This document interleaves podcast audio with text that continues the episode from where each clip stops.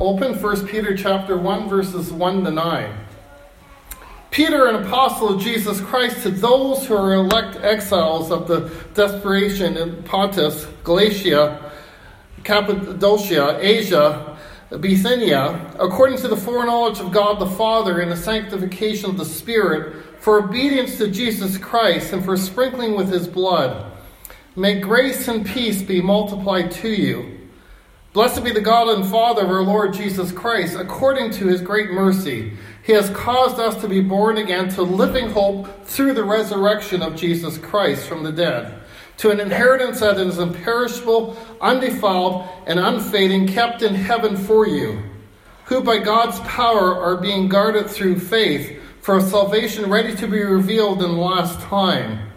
In this you rejoice, though now for a little while, if necessary, you have been grieved by various trials, so that the tested genuineness of your faith, more precious than gold than perish, that perishes though it is tested by fire, may be found to result in praise and glory and honor at the revelation of Jesus Christ. Though you have not seen him, you love him. Though you do not see him, you believe in him and rejoice with joy that is inexpressible and filled with glory obtaining the outcome of your faith, the salvation of your souls. Let's pray. Lord, we thank you for your living word. As it deposits its truth in our ballast, it helps us ride out the storms that come in life. Helps us to not get too, tossed to and fro by myths and endless talk, uh, but it speaks of you. It speaks of Jesus, all about why we celebrate this season of Advent and Christmas. It speaks about who is our hope and how that hope never, ever leaves us high and dry. So, Lord God, we pray that you deposit truth into our souls today through the reading and the proclaiming of your word. We pray this in Jesus' name. Amen. This being the last Sunday of Advent 2019, who can believe it's December 22nd? Doesn't it seem like it was just like the middle of November? And whoosh, it's December 22nd, three days before Christmas. Now, since we're preaching through the Bible in 2019, I've rearranged the traditional arrangement of Advent Sundays, and usually the first Sunday, I believe, is hope. It's the fourth Sunday, we're going to talk about hope today. Now, mind you, the hope that we're going to talk about is not the world's version of hope. The world version of hope is quite different than a Christian hope. Because the word hope in most dictionaries you find in, on your shelf says that hope is to cherish a desire with anticipation to want something to happen or be true. Do you see something wrong with that definition? It's from a well known dictionary. It's just repeating what culture, what the world says hope is. Hope to them is nothing more than having an optimistic state of mind based on the expectation of a positive outcome with respect to circumstances, events in our lives, in the world at large. In other words, hope is nothing more than how much positivity can we put towards it? How much good can we think is going to happen in one future? The problem is, is that what's the big problem is that when we put all the positive energy towards something, when the anticipation of what we expect to come true doesn't happen, what happens to us? Since Miguel's back, I'm going to pick on him. Andrew's not here. In 2010, when your Canucks went to the Stanley Cup, did you have lots of positive hope towards a good outcome?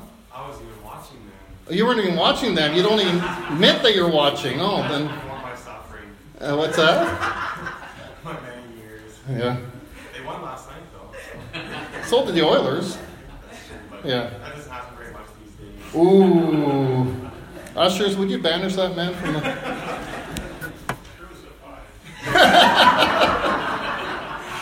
Okay, let's bring this back on the rails. But if we, what we're putting positive energy towards, what we're putting anticipation towards doesn't work out, leads to disappointment, leads to despair. Think about it when you're a kid, or think about it if you're still a kid at heart, and on Wednesday you don't open what you think you want, or you don't get what you really want. You're going to go, no, we're going to walk away with disappointment. We're going to walk away with despair. It's going to be a feeling of hopelessness. That's the world's version of hope. It's much like I went through in the 80s. I was in the military, as many of you know, I joined and I uh, worked on those things. And actually, that's one of the ones I worked on. I don't want to even tell you how many times I pulled out the aft end of that thing to get the engines, which in the CF5 back in the mid 80s lasted about two hours of flight time before they had to be pulled before they fixed them. And I was told right from my beginning of my trades training that I had what it takes, what it took to get promoted quicker than most people. And so I worked hard when I hit Cold Lake to get my trades training done, so my apprenticeship, so I become a, basically a journeyman on aircraft and get my advanced promotion early as a corporal, much like Alan just graduated from a journeyman. He's a journeyman heavy duty mechanic now, my friend. Congratulations.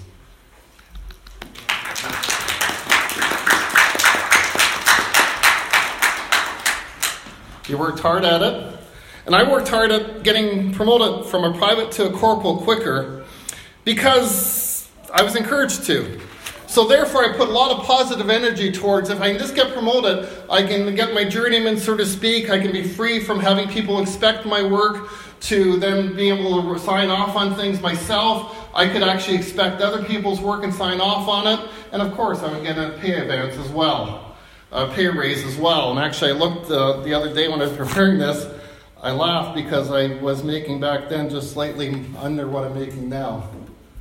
And I looked at what an airframe technician gets paid in the armed forces today. I almost joined again.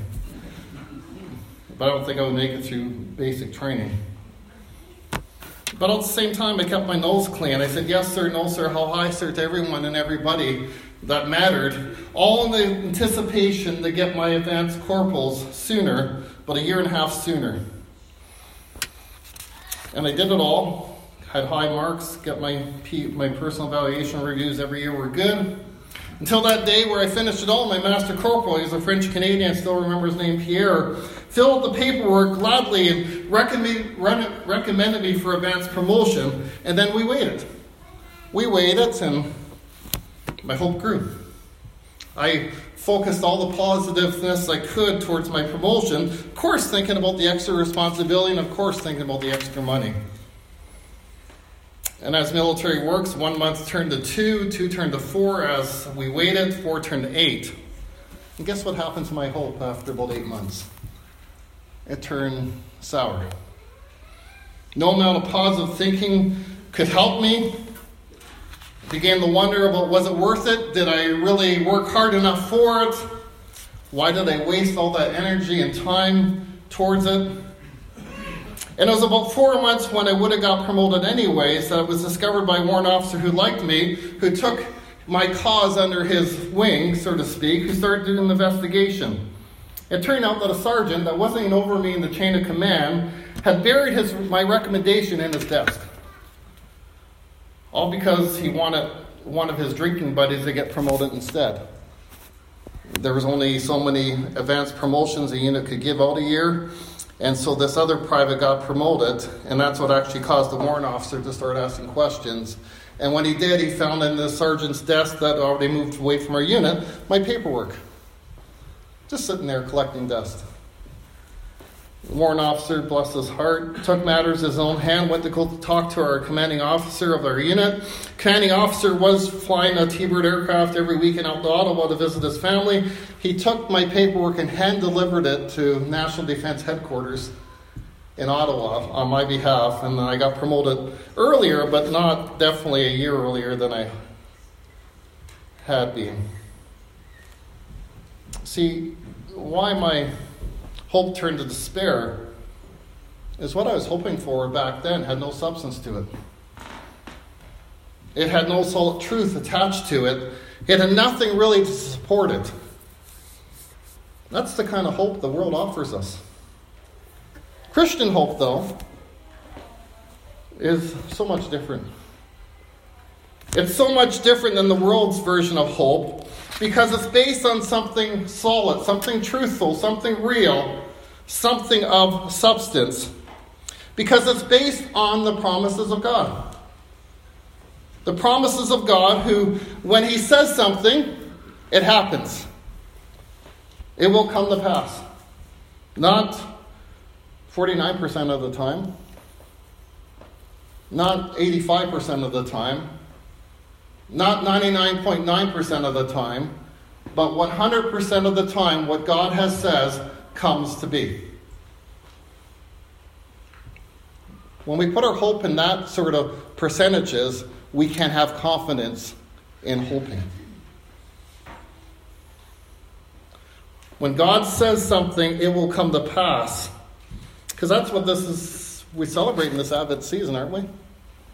All the promises of God that were given the Old Testament records have been proven true, not just a little bit, but completely true in the coming of the Messiah.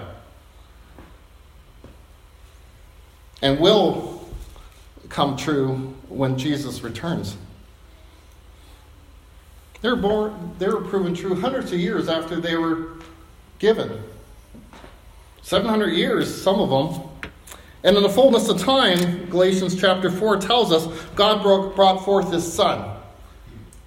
In the just the right time, we don't understand exactly from our perspective in history how that was, or when Jesus was born, that was the right time. We will when we hit eternity. Just like when Jesus returns, we'll understand why it wasn't today, or why it wasn't 50 years ago, and why it may not be 50 years from now. But when he does, Jesus or God in Jesus fulfills every promise. This is why Christian hope is something that will never let us down. When we put our trust in Jesus, we will not be proved disappointed. See, Christian hope's not on positive thinking. It's not on something good happening. It's based on God's faithfulness. Period. God's faithfulness that's proven in and through Jesus Christ. Which is why now when we turn to 1 Peter chapter 1, that Peter writes that the hope that we have as Christians is a living hope. Now, living hope is a way to say it's a hope that will not let us down. It's not a dead hope. There's no way my Hamilton Americans, I think they're called in 1925, will ever win the Stanley Cup because they're a dead franchise. There might be hope that the Oilers might win one or two still. There might be hope that Vancouver might win, win one in a couple decades. And there's no hope really the Senators will win one. Peter turns and tells us that in verses 3 to 5. Saying, Blessed be the God of and Father of our Lord Jesus Christ, according to his great mercy he has caused us to be born again to a living hope through the resurrection of Jesus Christ from the dead, to an inheritance that is imperishable, undefiled, and unfading, kept in heaven for you, who by God's power are being guarded through faith for a salvation ready to be revealed in the last time. Now, think beyond the words about who's writing this. The Apostle Peter. Would he not be someone who knew firsthand what it's like to place their hope in something other than a living hope. He learned to place his hope in the living hope through the school of hard knocks. Well, by the way, how many of us are learning through the school of hard knocks when we put our hope in the way the world is that only leads to disappointment? Remember Peter? Night Jesus was betrayed. Jesus said, You will all fall away. What was Peter's response?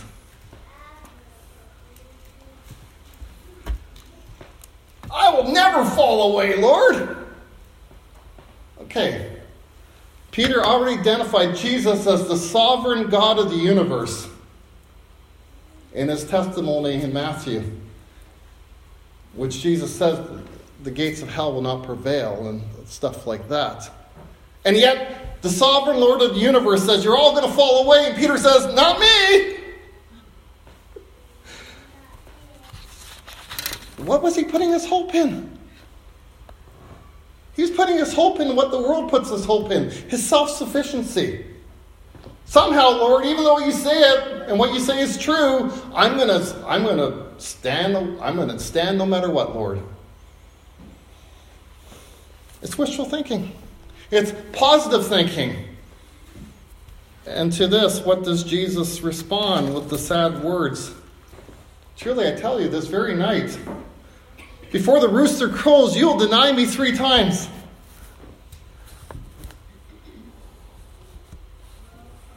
What was Peter's response after that?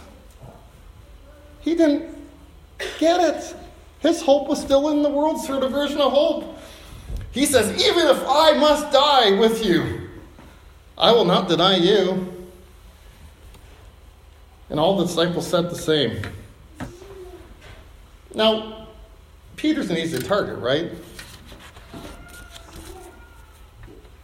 He resonates with us because he is so much like us. Because how many of us do the same thing time after time after time after time again? We do the same thing with wishful thinking. With having just enough positive thoughts towards something, then it's going to happen. Even though we're fully aware, most of us know Peter's story, what happened that night. No matter how much positive thinking that Peter put towards it and how much boasting he did, he and the rest of the disciples did scatter. His hope proved hopeless. Thankfully, that night, the course of the next 40 days, Peter learned something, as he has now over probably the next 30 years. Because years later, about 30 years here in 1 Peter, he now writes to Christians saying that their hope's not based in themselves. But Christian hope is not a power within themselves. It's not the power of positive thinking. It's not a power of wishful thinking. But their hope is a living hope because it's based on something rock solid Jesus Christ. Jesus Christ, who Peter firsthand witnessed rising from the dead. The same Jesus that Peter understood causes people to be born again in other words, causes them to believe in him, who he is, what he came to do, how he says we should live, and so on, that he is our living hope. Why? Because he's alive. Not only is he alive, but he makes us alive. Again, both things that Peter experienced firsthand. And because he did, he knew where true hope could be found. Jesus Christ, who's alive. And by the way, nothing opposes Jesus Christ, not even death. So our hope is never going to be proved faulty. Our hope is never going to be proven wrong. Because death itself could not defeat him. But Peter says more about this Christian hope. It's not just a living hope, but it's a lasting hope. Again, unlike the world's version of hope, which doesn't last, Christian hope is lasting. Think about things that you've hoped in, and yes, they might have come true for whatever circumstances, but how long do they last? We may say that, you know, I'm hoping for a new car. How long does a new car last? 40 years?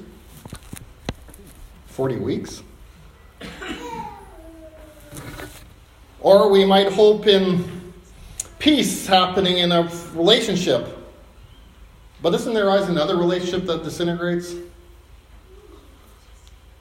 Or we might hope in monetary things. But how much of us have suffered over the last year and a bit in Alberta monetarily? See, Christian hope is a is a lasting hope because it's kept in heaven for the believer. And a place where it will not decay, it will not defile, won't lose any of its beauty or delight because there's nothing that can affect us, our hope, when it's stored in heaven. This morning, I was making breakfast, and a couple weeks ago, as often happens in my house right now, my wife and I, because we're kind of just busy, we don't communicate nearly as clearly as we used to. And we knew we needed to make bacon for the Caesar salad. We usually keep bacon so we can crumble it up and put it on salads and potatoes. And she made a pack and I made a pack, unknown to each other. So we had lots of bacon in our fridge. And I took it out to put it on the eggs this morning and I chopped up the one strip of it and I got to the end, there's mold.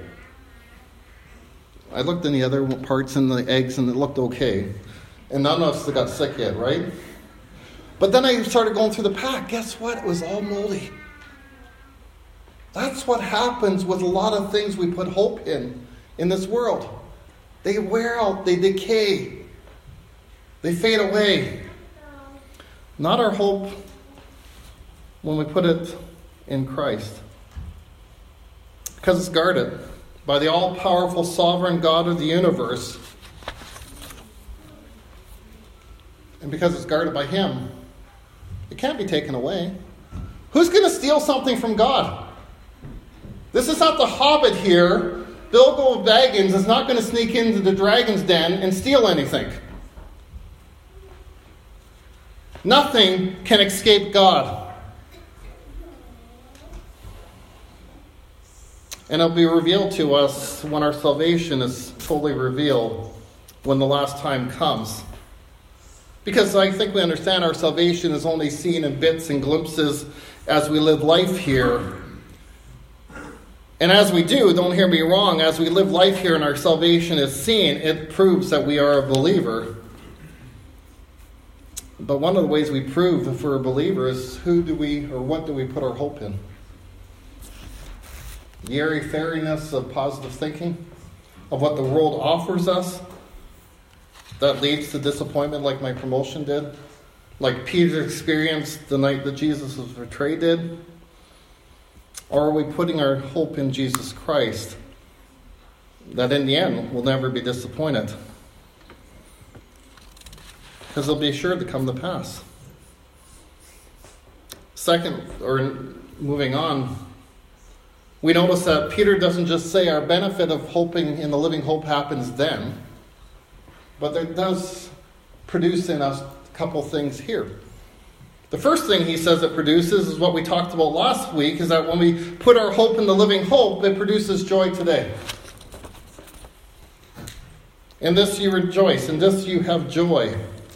Though not for now for a little while, if necessary, you have been grieved by various trials, so that the tested genuineness of your faith, more precious than gold, and that perishes though it is tested by fire, may be found to result in praise and glory and honor at the revelation of Jesus Christ. See, again, this is joy not based on our circumstances or situations, but joy that bubbles up from in us. Because our living hope is alive because He's in us. Living hope that's promised so much by God through Him is within us. We can have joy despite frailties of life, despite our disappointments, despite our unhappiness, so to speak, our unhappy situations, we can have joy.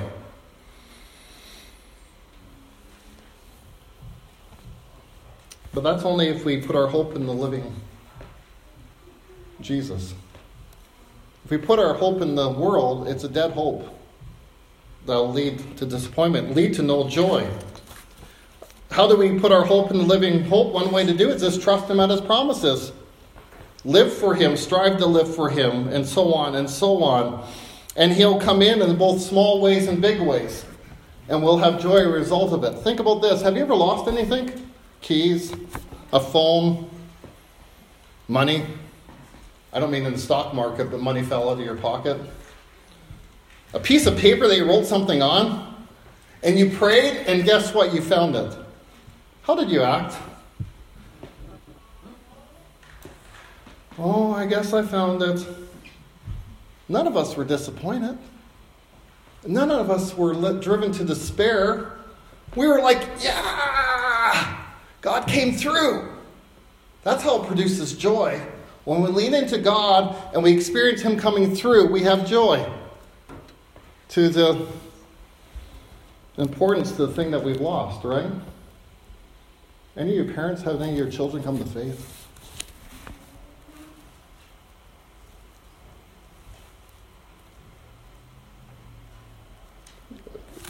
Since Shaunavon, my wife's 40th birthday party, which was just a couple years ago.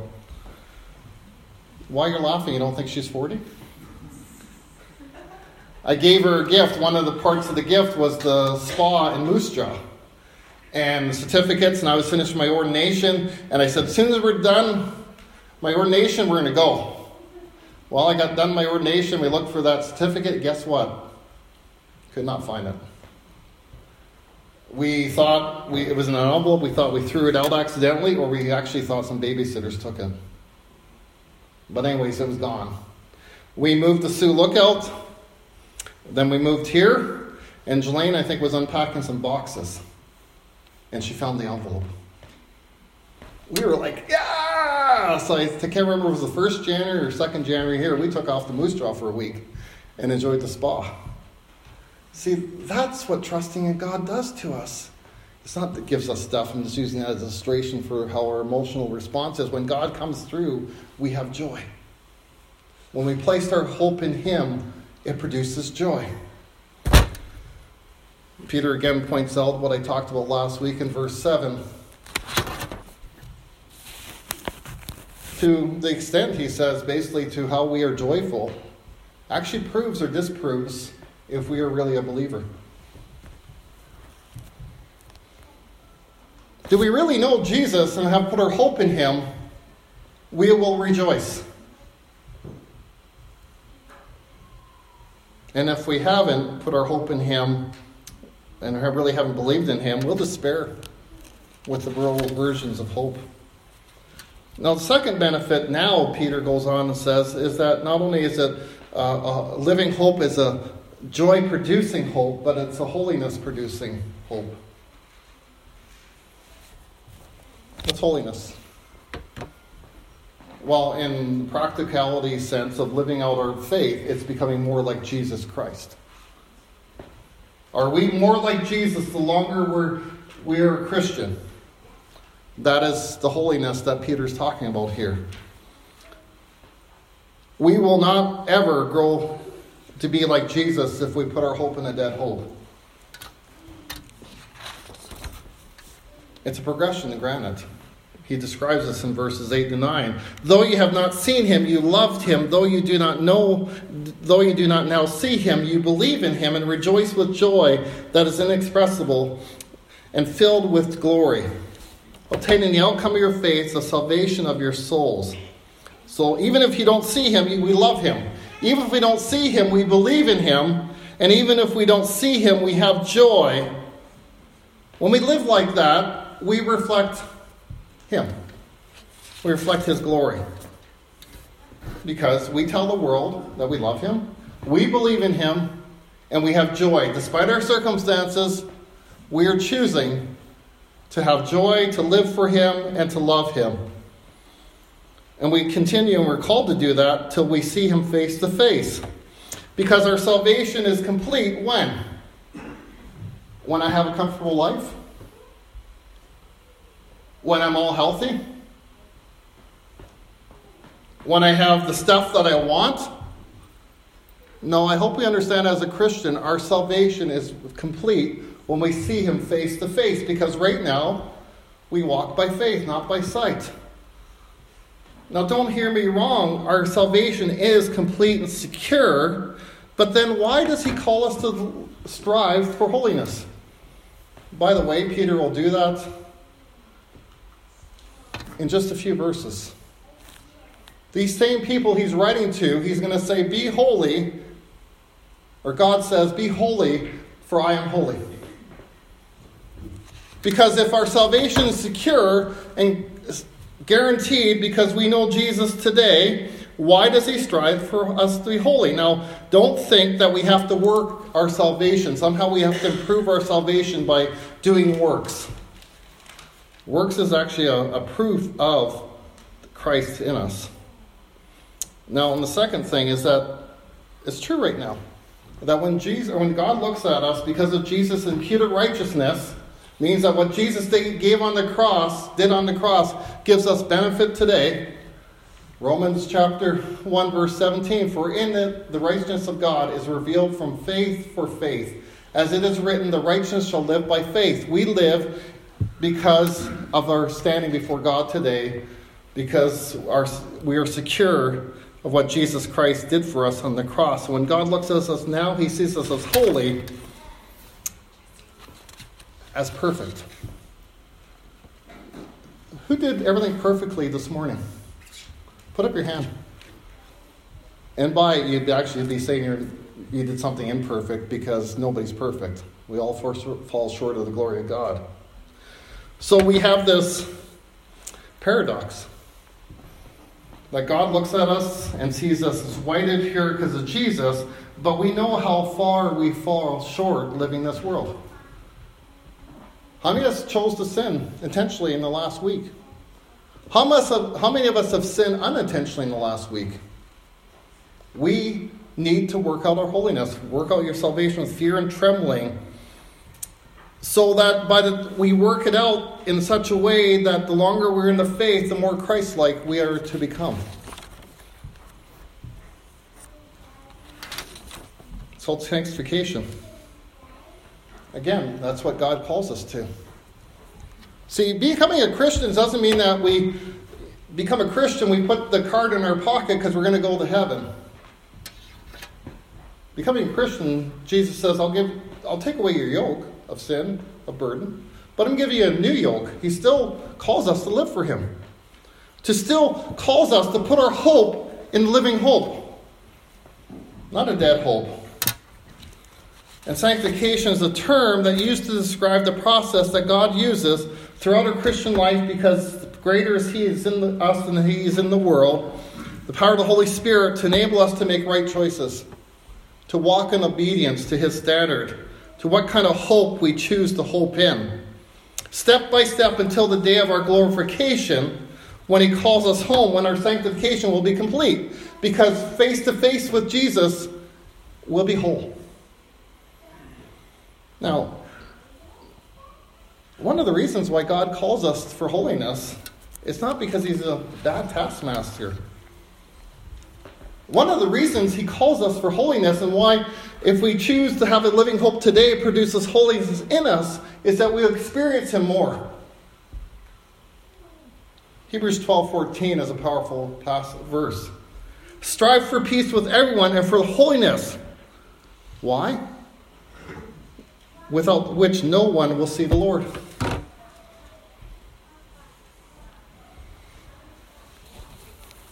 See, one of the chief ways that God sanctifies us now is leading us through trials, through suffering, through tribulations, through persecutions and such, so that through them, mainly the pain that they cause, will put to death our self sufficiency we'll reach the point where we realize we can't do this on our own. And what happens when we can't do it on our own? If we have bought into the world's hope, we're going to be so down and so discouraged and in despair. For hope is in the living hope. We'll flee, we'll cling, we'll run to Him and be Christ sufficient. And the chaff will be burnt away. That's what verse 7 says.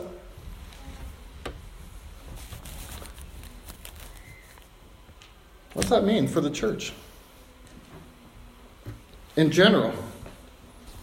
Well, history teaches us, present day situations of the church in different parts of the world teaches us the church that is a suffering church, a persecuted church, is a church that's on fire.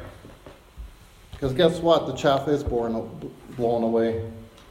Because those who are not really fully committed to Christ disappear.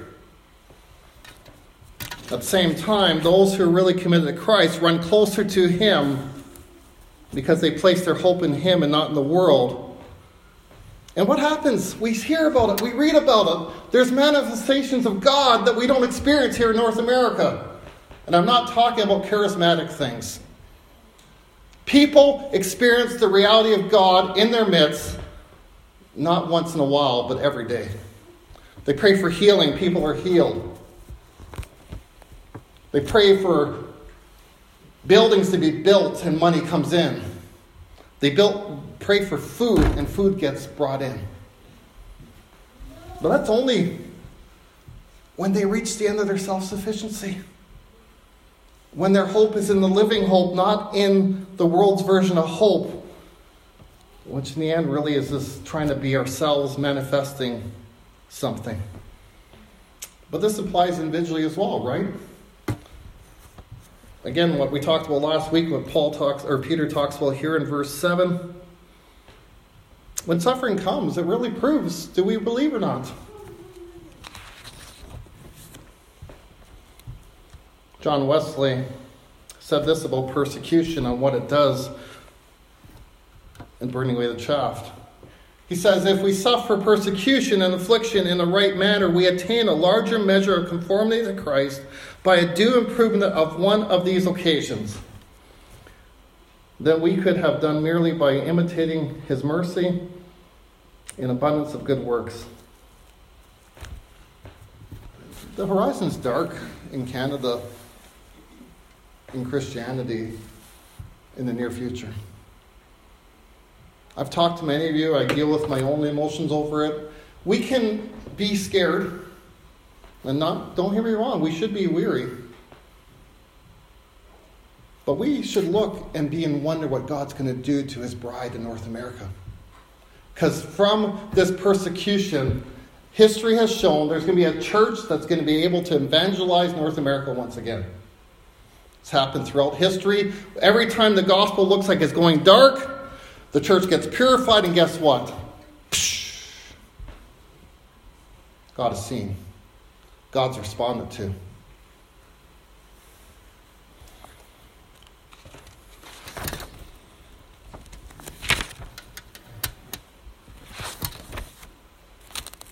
Where are we putting our hope in on December 22nd, 2019?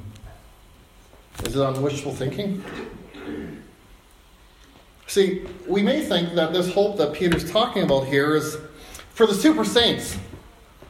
It's for the super godly. It's for you, Pastor. But circling around to the beginning, who does Peter address this letter to?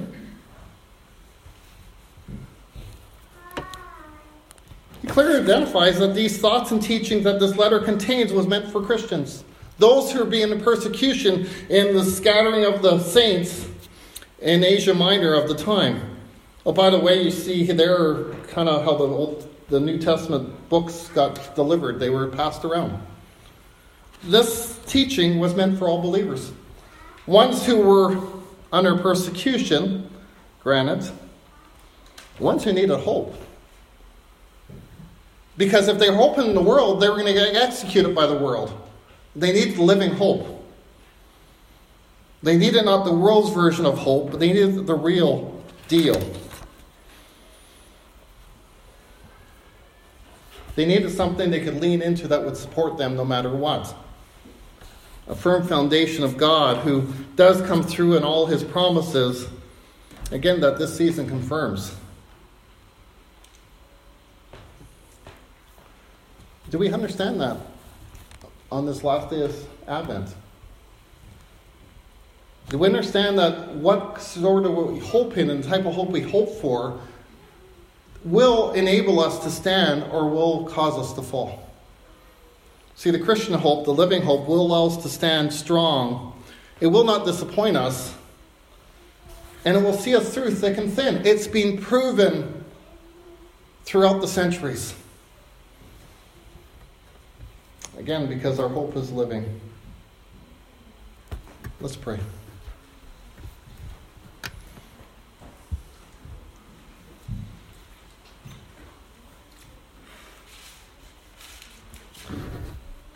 God, we thank you for Jesus Christ. Obviously, we thank you because he is the one who saved us. But we thank you for bringing him here, allowing him to live life, seeing having people see him live life, having people like Peter and the apostles and disciples see him being crucified, but yet experience his resurrection.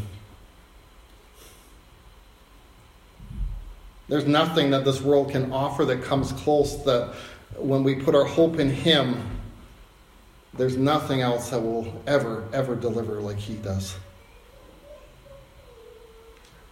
So, Lord God, I pray for my friends here that I pray for myself and the difficulties we perceive in our lives and see in our lives and experience in our lives that we will not be given over to despair and displeasure and no matter how painful it is, we'll put our hope in you.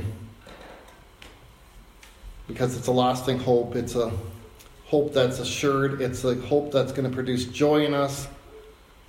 And it's a hope that's going to make us experience you more and more. That would be the greatest gift we could receive, Lord God, this Christmas is a, from your Holy Spirit, the power to believe in such a hope. So, Holy Spirit, help us to do that. We pray in Jesus' name. Amen.